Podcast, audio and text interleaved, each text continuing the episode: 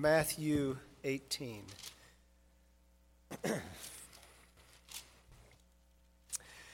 and if you are able to stand, we are making progress through the Gospel of Matthew. We're going to cover 14 verses, but uh, I'm not sure if we're going to touch on each particular verse through the sermon, but I at least want to read this. Matthew 18, 1 through 14.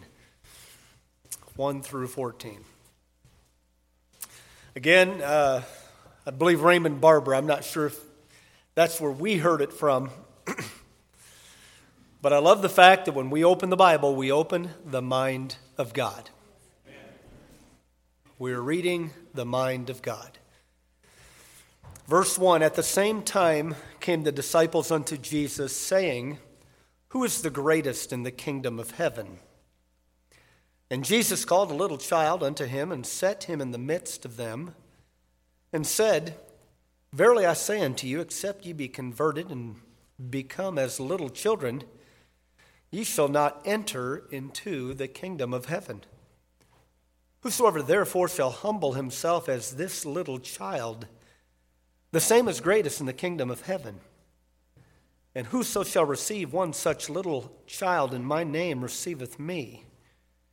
But whoso shall offend one of these little ones which believe in me, it were better for him that a millstone were hanged about his neck and that he were drowned in the depth of the sea. Woe unto the world because of offenses, for it must needs be that offenses come. But woe to that man by whom the offense cometh. Wherefore, if thy hand or thy foot offend thee, cut them off and cast them from thee. It is better for thee to enter into life halt or maimed rather than having two hands or two feet to be cast into everlasting fire. And if thine eye offend thee, pluck it out and cast it from thee. It is better for thee to enter into life with one eye rather than, having two eyes to be cast into hell, fire. Take heed that ye despise not one of these little ones. For I say unto you that in heaven their angels do always behold the face of my Father which is in heaven. For the Son of Man has come to save that which was lost. How think ye if a man have an hundred sheep, and one of them be gone astray? Doth he not leave the ninety and nine, and goeth into the mountains, and seeketh that which is gone astray? And if so be that he find it, verily I say unto you, he rejoiceth more of that sheep than of the ninety and nine which went not astray. Now, before I read verse 14, it almost appears, it almost appears that the Lord is on a different subject. He's talked about hell. Now, he's talked about evangelism, going after the lost. But if you pay close attention, he brings it back together in verse 14. Even so, it is not the will of your Father which is in heaven that one of these, what's it say? Little ones. Now, who was in the midst of the disciples and Jesus? A little child. The title, the title, a chief or a child? A chief or a child. I read verse 14 again. Even so, it is not the will of your Father which is in heaven that one of these little ones should perish. Let's pray. Father, may the Holy Spirit help us as we study your word. May you lead, guide, direct. You know the need of every heart in the room. You know those who have had struggles this week. You know those who are carrying burdens their heart is heavy. I pray that they would be mindful that you, as the Good Shepherd, are there to help bear that burden. Help them to know that they can cast their burden upon you, for you care for them. I pray, Lord, you'd help us see and seize the opportunities that you give us to be a witness. Help us be motivated in the, in the ministry that you've called us all to. Help us, Lord God, to have the right disposition amongst those who are around us, the right attitude, the right spirit. May the love of Christ fill our hearts. May you be glorified and our faith be strengthened. Bless our special music. Help us as we listen. We ask this in Jesus' name. Amen. Like powerful. I heard her practice, but it had a little extra on it right here. I, I don't know. That was uh, that was powerful. I was just thinking about the Lord leading us and how, you know, we'll always look back and we can understand it, but sometimes we don't understand it as we're going through it. But the assurance we can have is if we are following, if we are looking to Him he will lead us in the right path. And sometimes that leadership, I can't imagine Job would have said, Yeah, I'm, I'm excited about going that direction.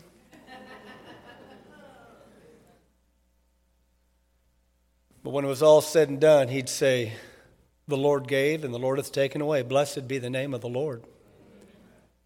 And he would see his kids in heaven too, his family. Well, I want us to get our mind back on Matthew 18. Matthew 18. That was just a tremendous song. Matthew 18, verse 1. And I want us to visualize, if we can. At the same time came the disciples unto Jesus, saying, Who is the greatest in the kingdom of heaven? This uh, passage, this portion of Scripture is found in Mark and in Luke. Some of you may have a Bible that actually gives the comments, it gives the notes as to where you can find that story. But in Mark and Luke, it's written different. In Mark and Luke, it reads kind of like this uh, Lord, who is the greatest, or who is the greatest among us? They were concerned about who was chief. What was it to be chief? How do I become chief, the leader, the boss, the authority? How do I gain power? This was their mind. Not unlike many people in the world. Hello? And listen, even children of God struggle with thinking like the world. Hello? I mean, we were born with that world nature. And we tend to think like that. That's why we need the mind of God to help correct our thinking. And so they had the Lord Jesus there to teach them, and they ask him, Now, who's the greatest? And the Lord Jesus does something in, in response to their question. And you got to visualize this. You got to visualize these guys standing around. Maybe they're sitting at the time, and they begin to inquire. Actually, in Mark, they were arguing amongst each other, and the Lord said, What you argue, arguing about? And they discovered, Well, who's the greatest? Who's the leader here amongst us? Is it Peter? Is it James, John, or Bartholomew? And who is it? And the Lord gave different responses. There's more to the whole narrative than what we read here, but this particular narrative is very significant. So they're sitting down, and he sees a little child. I don't know how old this child is. We'll say he's five years old. Maybe his mom and he are walking the streets, and he he sees a little child and he says, Come over here. And certainly, mom feels comfortable about his child, her child being with Jesus. Every parent should feel good about their child being with Jesus. And so the child comes to Jesus and he's there in the middle. He sits down, and I can visualize Jesus maybe putting him on his lap. And then the Lord begins to talk to the disciples about the child. Verse 2, it seems like he's totally disregarded their question. Their question was, Who's chief? But verse 2, verse 2 says this it says, and Jesus, well, verse 2 and 3. And Jesus called a little child unto him and set him in the midst of them and said, Verily I say unto you, as he looks up, and as the child is now the center of attention, you see, their focus was on who's chief. Jesus wanted to get them to focus on the child or the children. And said, Verily I say unto you, except ye be converted and become as little children, ye shall not enter into the kingdom of heaven. Hold the coffee, that was not the question. They weren't concerned about who's entering the kingdom of heaven. They were concerned about who's going to be boss. Who's going to be the authority? Who gets to play Moses or Joshua? Oh, we weren't thinking about going where we're going to spend eternity and all of that. And the Lord says, No, no, no, no, no, no, no, no. I think you got your priorities all out of whack. And the Lord will proceed from verse 3 all the way to verse 14 to teach them a lesson through the child. He will answer their question, but he'll do much, much more. The question will be answered. And so, what do we learn from children? What do we learn here? First of all, verse 3 teaches us about the faith of a child, the simple dependency a child has in their mom and dad in authority. Now, I realize today's children are probably different than children of that day because of this. Knowledge has increased. The ability to access things, even for little children, has increased. It is unfortunate. We could have said this 30 years ago, and then we could have said it 30 years prior, but it is unfortunate, ladies and gentlemen. I think you'd agree with me that children, for the most part, especially in America, grow up quicker now than they did some 30, 40 years ago.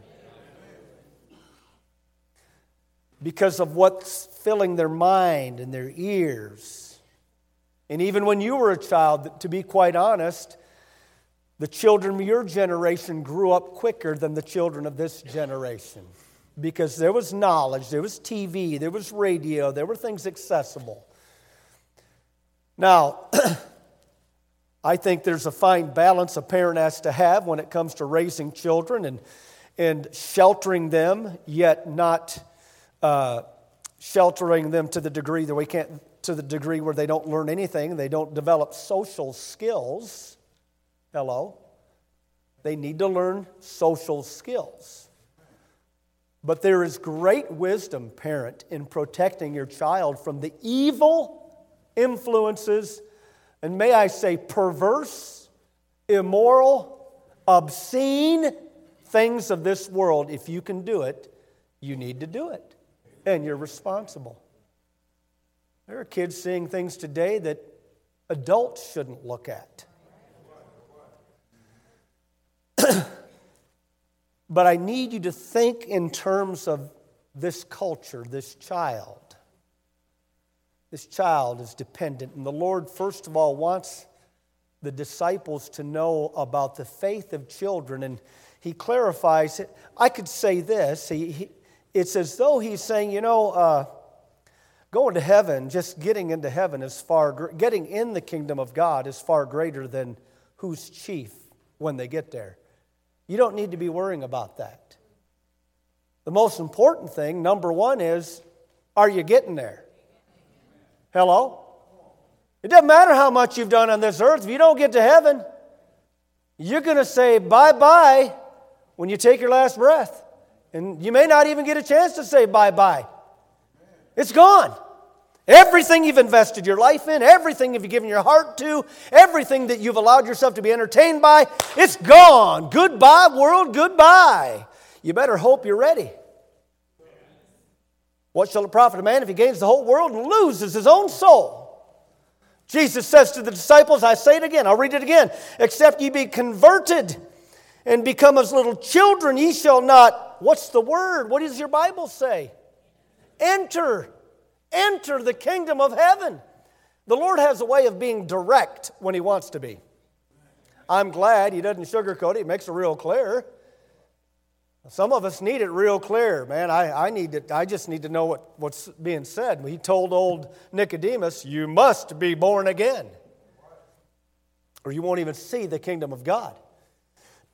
and so, this faith of children now, children, I mean, you tell them to get in the back of the car and you drive, and they assume they're going to get there safely. They should.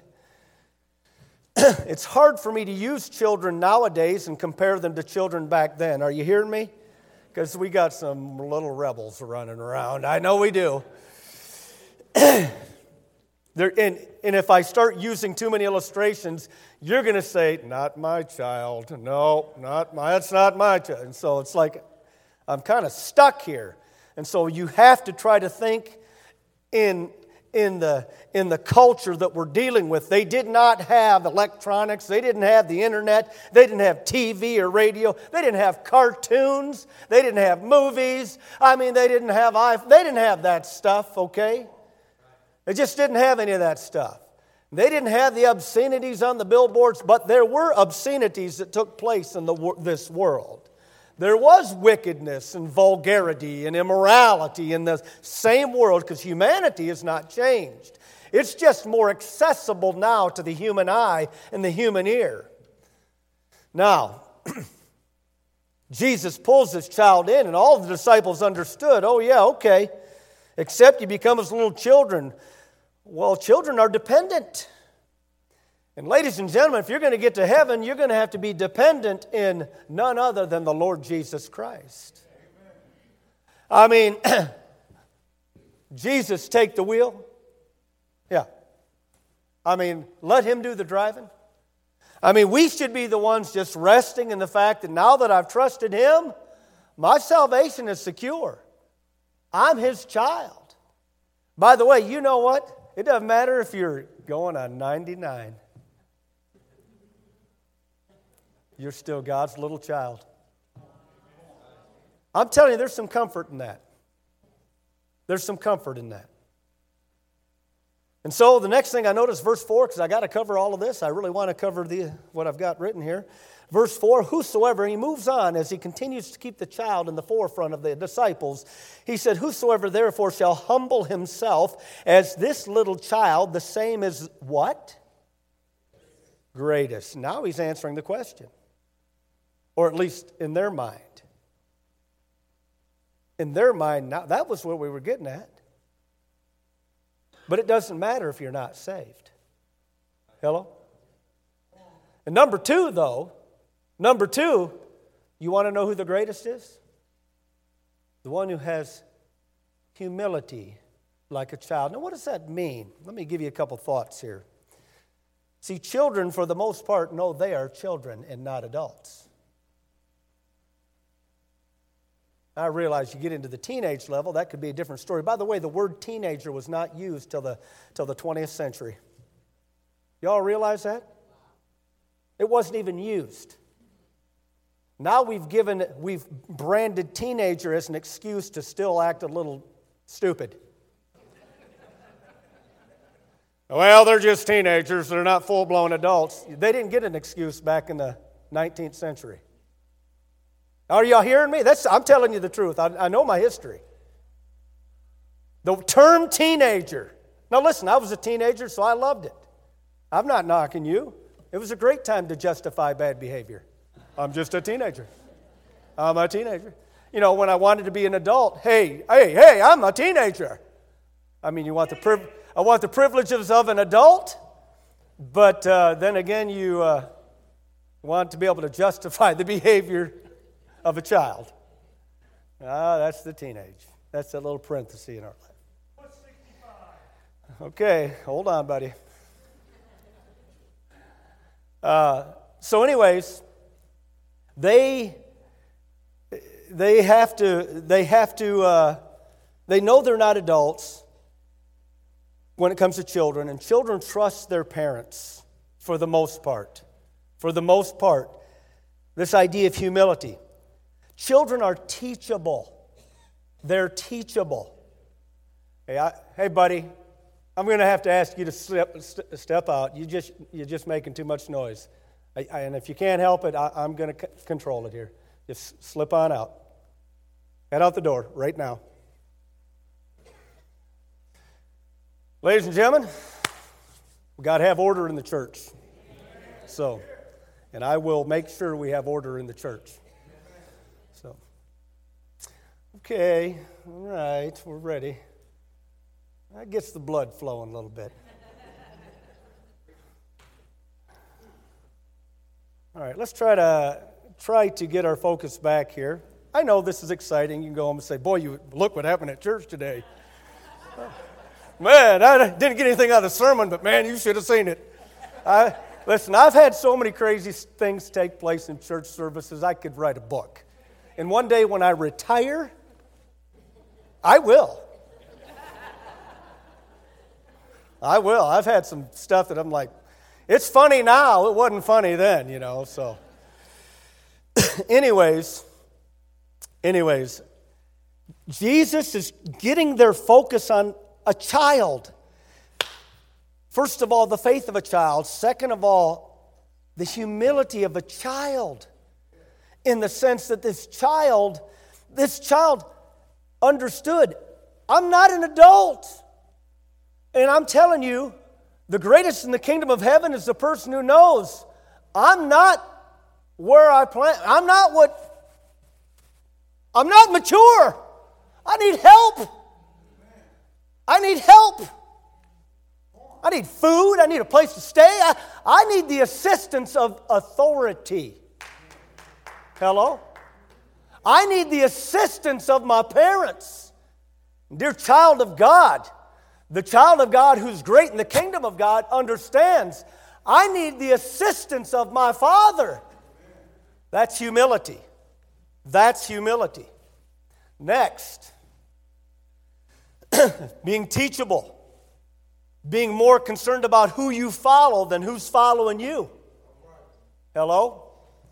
But he moves on, verse 5. Verse 5, let's let the Bible talk. Jesus says, Now, and whosoever shall receive one such little child in my name receiveth me. So we talked about the faith of children, the humility of children, but now the heart for children. It's like the Lord says, I'm going to take your subject and I want to take what's going on in your hearts and I want, I want to adjust it and get you thinking right. I want you to understand that this little child, when you receive children in my name, you honor me. You honor me. By the way, ladies and gentlemen, it's absolutely vital that we reach the children.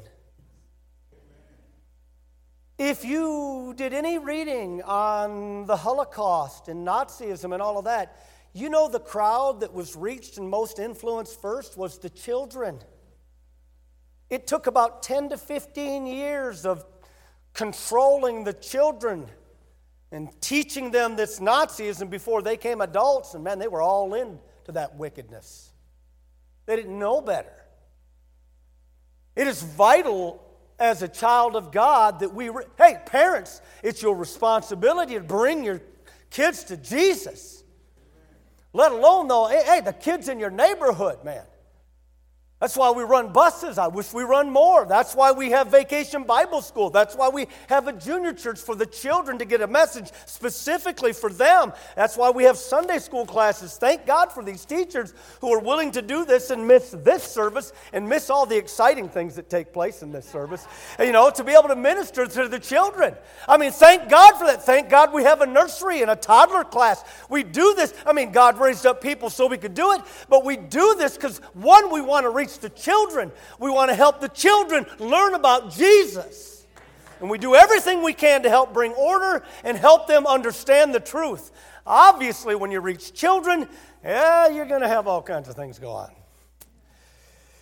and certainly in this day and age, the idea of keeping order, even in the bus ministry and the children's ministry, can be as chaotic and more so than keeping order in this service. but Jesus says, when you receive them, you receive me. I hope you and I would understand that. We would grasp that. When we see the buses come in with us, even if you see the kids running, I listen, I, we all ought to be, be careful of the children when the church lets out because they got to go to the buses. And sometimes, sometimes they got a mind of their own. Sometimes their, their path to the bus is not a straight line. and, and, and they don't pay attention to the backup lights. And so, hey, listen, we got to be careful in that area. With this idea of having a heart for children. By the way, when we when we're reaching children, let alone reaching others for Jesus, it's hard to think about yourself when you're trying to bring someone else to Jesus. You're not going to be thinking about who's chief when you're trying to win a child, let alone an adult. Who cares? I want to just bring someone to Jesus. For every child of God, it's, utmost, it's of utmost importance that we understand it's more important who we are following than who's following us. If there are people following us because I'm following Jesus, that's great. But I'm not going to let them, di- I'm not going to let them, I, I'm not, the record is not stuck. I'm not going to let them dictate whether or not I follow Jesus. Because sometimes me following Jesus might irritate the fire out of those who are following me. Oh, well, I got to follow Jesus. So we move on. this is fun. We're just working our way through the scripture here. All right, let's look at verse 6 through 10. This is hindering children now. Hindering children. Verse 6, the Bible says, But whoso shall offend one of these little ones which believe in me, you catch that? Which believe in me, it were better for him that a millstone were hanged about his neck and that he were drowned in the depth of the sea. Oh, mercy. Ah, you need to understand that Jesus said that. What's a millstone? A millstone was a great big rounded stone they, that they used to grind wheat and barley and grain into a powder so that they could make bread out of it. Often the millstone was so big they would use a mule or a donkey to pull it Remember Samson? Remember Samson when they blinded him? The Philistines had him grinding. He was pulling a millstone around like, a, like an animal. So it was a heavy stone that took some brute strength to move. And Jesus said, If you offend one of these little children who believe in me, it would be better that one of those millstones were strapped around your neck and they dropped you like the mafia. He didn't say that. they dropped you in the middle of the sea, bloop, bloop, bloop, bloop, bloop, and just left you there. You reckon the disciples, as they heard Jesus say that, realize uh, this is pretty important to him? Now, that word offend, that's a very, very important word, that word offend. Um, the word offend has the idea of hindering, being a stumbling block, or turning. Do you realize a child can love Jesus and then be turned in such a way in their heart to not want to follow Jesus? Well, let me just say to whoever brings about that turn, great, great will be the fall thereof. One of the things we as parents don't want to do is we don't want to be a hindrance, we want to be a help. As a church, we don't want to be a hindrance, we want to be a help. We want to make it as easy as possible for people to come to Jesus. We want to make it as easy as possible for children to come to Jesus. Does that mean let the little Johnny do whatever he wants? No, absolutely not. You got to maintain order if you're the mom and dad, you're the authority. But on the same token, I mean, if I cuss and I use the Lord's name in vain, hello? If I cuss and I use the Lord's name in vain, if they see me smoking and drinking and being immoral and unfaithful and they and I'm I don't have a heart for the things of God and they see me watching programs that are just vulgar and yet, my little Susie comes home singing, Jesus loves me. After a while, I could be a big, I could be immediate hindrance. Immediate hindrance. Are you hearing me? I'm just telling you what Jesus said here. Let's look at it again now. The idea of offend means to, to hinder, to be a stumbling block, or even to turn to apostate, to make apostate. Many of you probably know kids. It's like, what happened? They loved the Lord when they were a little bitty. What happened? And I'm not saying it's not parents. I mean, there's a, there's a whole lot of things going on in this world. Obviously, kids make decisions. I know that. But I'm just telling you, Jesus said, Woe, he said, but whoso shall offend one of these little ones which believe in me, it were better for him that a millstone were hanged about his neck and that he were drowned in the depth of the sea. Verse 7 Woe unto the world because of offenses, for it must needs be that offenses come. It's because we live in a sinful, ungodly world that right now the prince of the power of the air rules, which is the devil. One day Jesus is coming and he's taking over. Okay? but woe to that man by whom the offense cometh. Verse 8. Now you need to look at this. Verse 8 and 9, we discover this. He tells us a little bit, a little bit about hell. He says, You know, hell is so bad. Hell is so bad that if, if your hand is holding on to something that would keep you from coming to Jesus, you'd be better off cutting your hand off. If your eye is so fixed upon something that it would keep you from looking to Jesus, you'd be better to pluck your eyes out.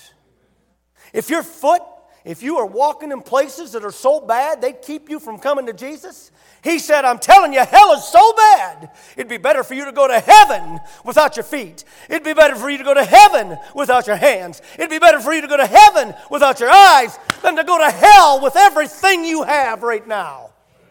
That's what Jesus is saying. You reckon, you reckon the disciples, as I heard Jesus say this, thought, oh, he's just joshing.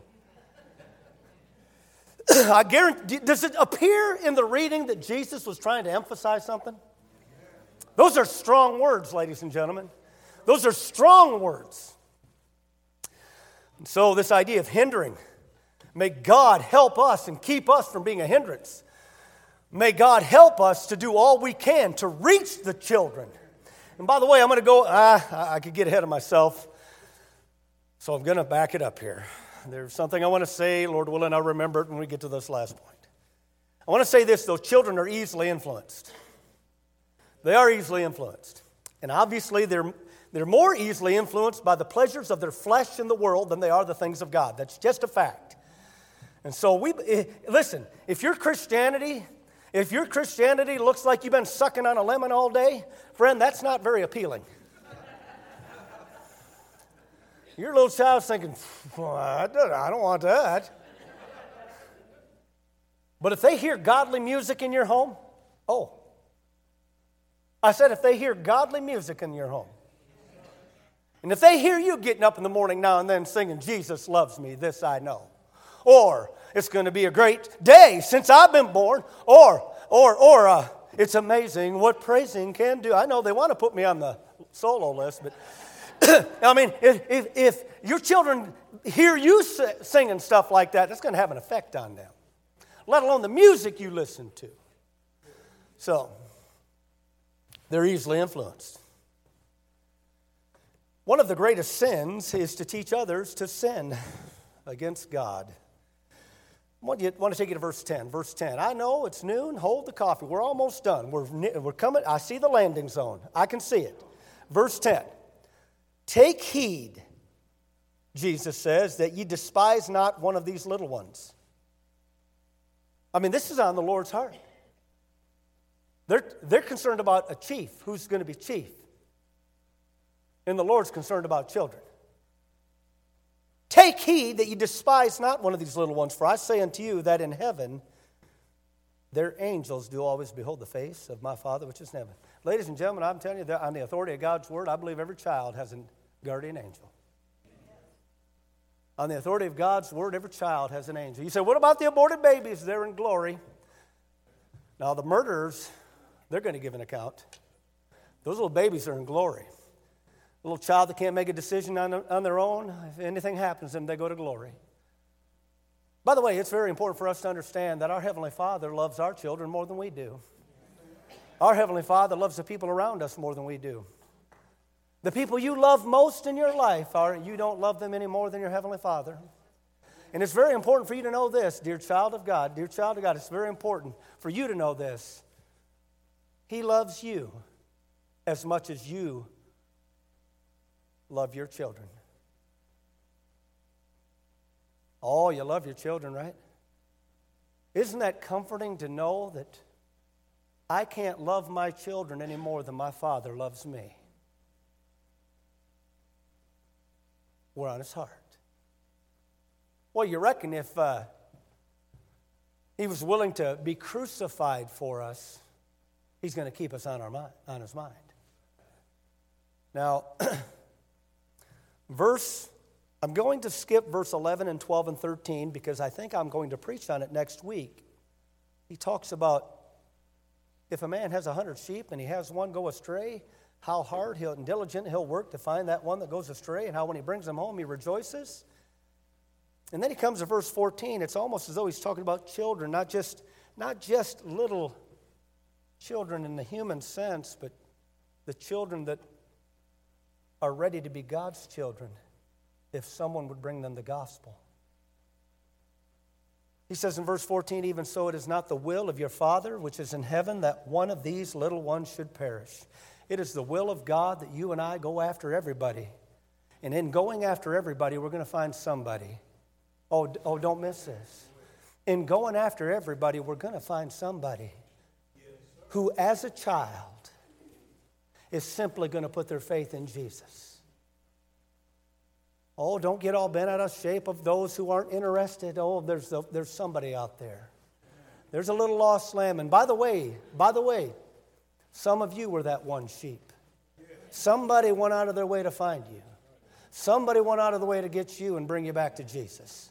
Somebody went out of their way to tell you the truth. Now, you may have been brought up in a Christian home, and praise the Lord for that. But somebody paid the price that you, for you to hear the gospel. Children are more receptive to the gospel than adults. How many of you, how many of you with an uplifted hand, i will be done, just give me just three minutes. How many of you with an uplifted hand, with an uplifted hand, were saved age 15 or under? Would you raise your hand?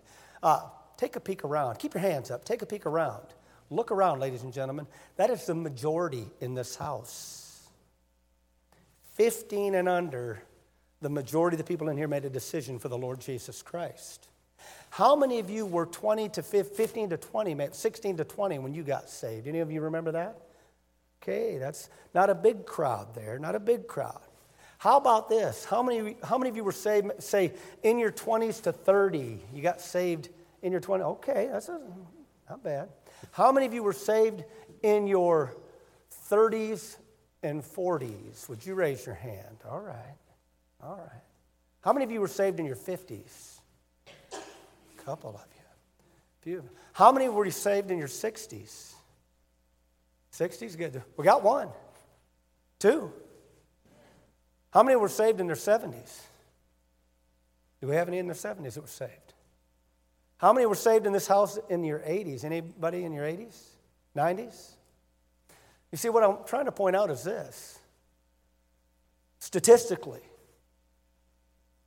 as people get older, they're not as receptive to the gospel. It doesn't mean they can't get saved because I know 80 and 90 year olds who have received Christ.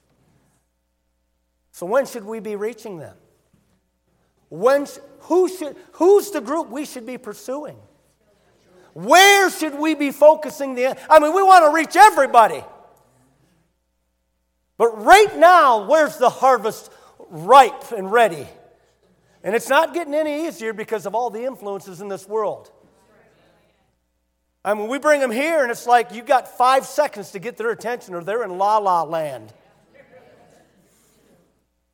I mean, give me some cartoons, give me an action movie, give me this or that. I mean, the world's witchcraft will capture their attention just like that. The child of God is going to have to work hard. But I'm here to tell you, it's not the will of the Father that any of them should perish. And I close with this. How many of you heard of D.L. Moody? D.L. Moody. Most of you in this room, okay? If you haven't heard of him, let me tell you briefly about D.L. Moody for the few hands that didn't go up. D.L. Moody was an evangelist in the late 1800s from like 1850 to 1892. Okay, so that's ancient history. All this is amazing though, because his name still is very familiar to Christians today in his evangelistic work. It is said that he most likely, uh, in his ministry, saw over 1 million people make a public profession of faith in Jesus Christ. Now, that's a big time there. He preached uh, here in America and he went to England some five times. And I'm telling you, he, he only had an eighth grade education. Eighth grade education. He went to England, and the higher critics looked at him and said, Man, that guy, that guy is slaughtering the king's English, you know? And they just thought he was a nut. But the common people heard him gladly. He spoke in a way that everybody could understand. He didn't make things up, and he didn't, he didn't, uh, he didn't do the preacher talk and stuff like No, no. He just, he'd get up there and talk to people. when he first got saved, how did this guy get started? When he first got saved, he was in Chicago. He was, he was about 14, year, 14, 15 years old. He wasn't called a teenager, he was taking care of himself. He was working for a shoe salesman. And this man, the owner of the shop, Mr. Kimball, was a Christian man and had a burden for him. And finally was able to share the gospel, and Mr. Moody received Jesus. Shortly after that, it's like Mr. Moody realized, well, the most important thing a person could ever do is get saved, and then the next most important thing a person could ever do is share this with somebody else. Is there anything more important? I mean, honestly. I mean, you give them a million dollars, but you don't give them Jesus. Where are they going to spend eternity? That's right. A little child understood that.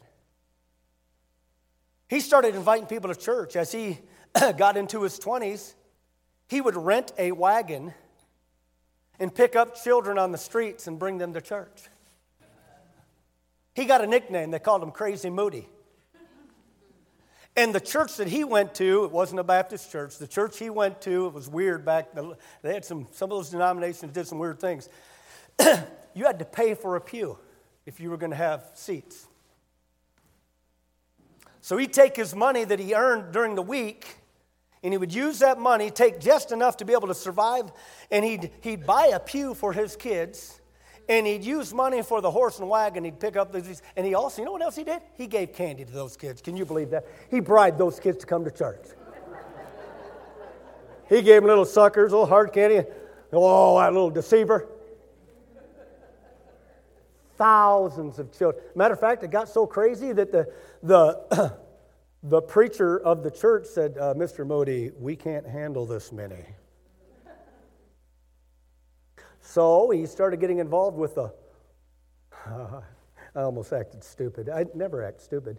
The YMCA. Almost.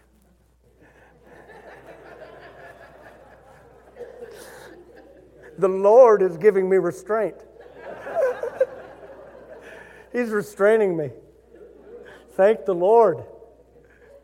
He started getting involved in it. Back then, it was actually young men's Christian, Christian, big emphasis on the C. He got involved in that ministry and he brought the kids in by the hundreds and hundreds and thousands. And then you know what God did? God put a little extra touch on them. And adults started getting saved. And some of these local pastors out and about from Chicago and the smaller towns, we'd like to have him come in and speak. He's got, he, he has a way of talking to people. He started getting invites, and then he started having these crusades. And people started coming. Where did it all start? Where did it all start? He's reaching the children. This is Missions Month. It starts in our Jerusalem in a good place? Hey, let's reach everybody. But let's reach the children. I know, I know in today's age we got to be very cautious because there are weirdos out there and you don't want to be identified as a weirdo. I understand that. You got to be cautious. But you can tell those parents, hey, we've got a safe haven here at the Lighthouse Baptist Church. We have Sunday school classes, we have youth nights. It's a great time. And sometimes if the kids get excited, they can bring that home and their parents start coming. I got to wrap it up. Lord, bless the service. Thank you for the Bible. May the Holy Spirit help us. help us to be attentive to your voice. The greatest business in the world, Lord, is soul business. We who know the truth have a great responsibility. I ask, Father, that you'd minister to hearts with every head bowed and every eye closed, with every head bowed and every eye closed. If you are not 100% certain that heaven would be your home right now, maybe in your heart you'd say, Preacher, I don't want to go to hell, but I'm not sure I will go to heaven. If that is you, I'd like to pray for you. Would you slip your hand up so I can see it? Is there anybody here like that that'd say, Preacher, that's me? Pray for me. Would you lift your hand up so I can see it as I look around? Anybody? Say, Pray for me. I'm just not sure. Pray for me. Okay. Okay. Isn't it a wonderful thing to know in your heart that Jesus is your Savior? Lord, may you bless our invitation, minister to hearts, and the one that raised her hand, I pray, Father, that, Lord, she would talk to the dear lady next to her. I pray, Father, you encourage her. I ask this in Jesus' name. Amen. Brother Brian,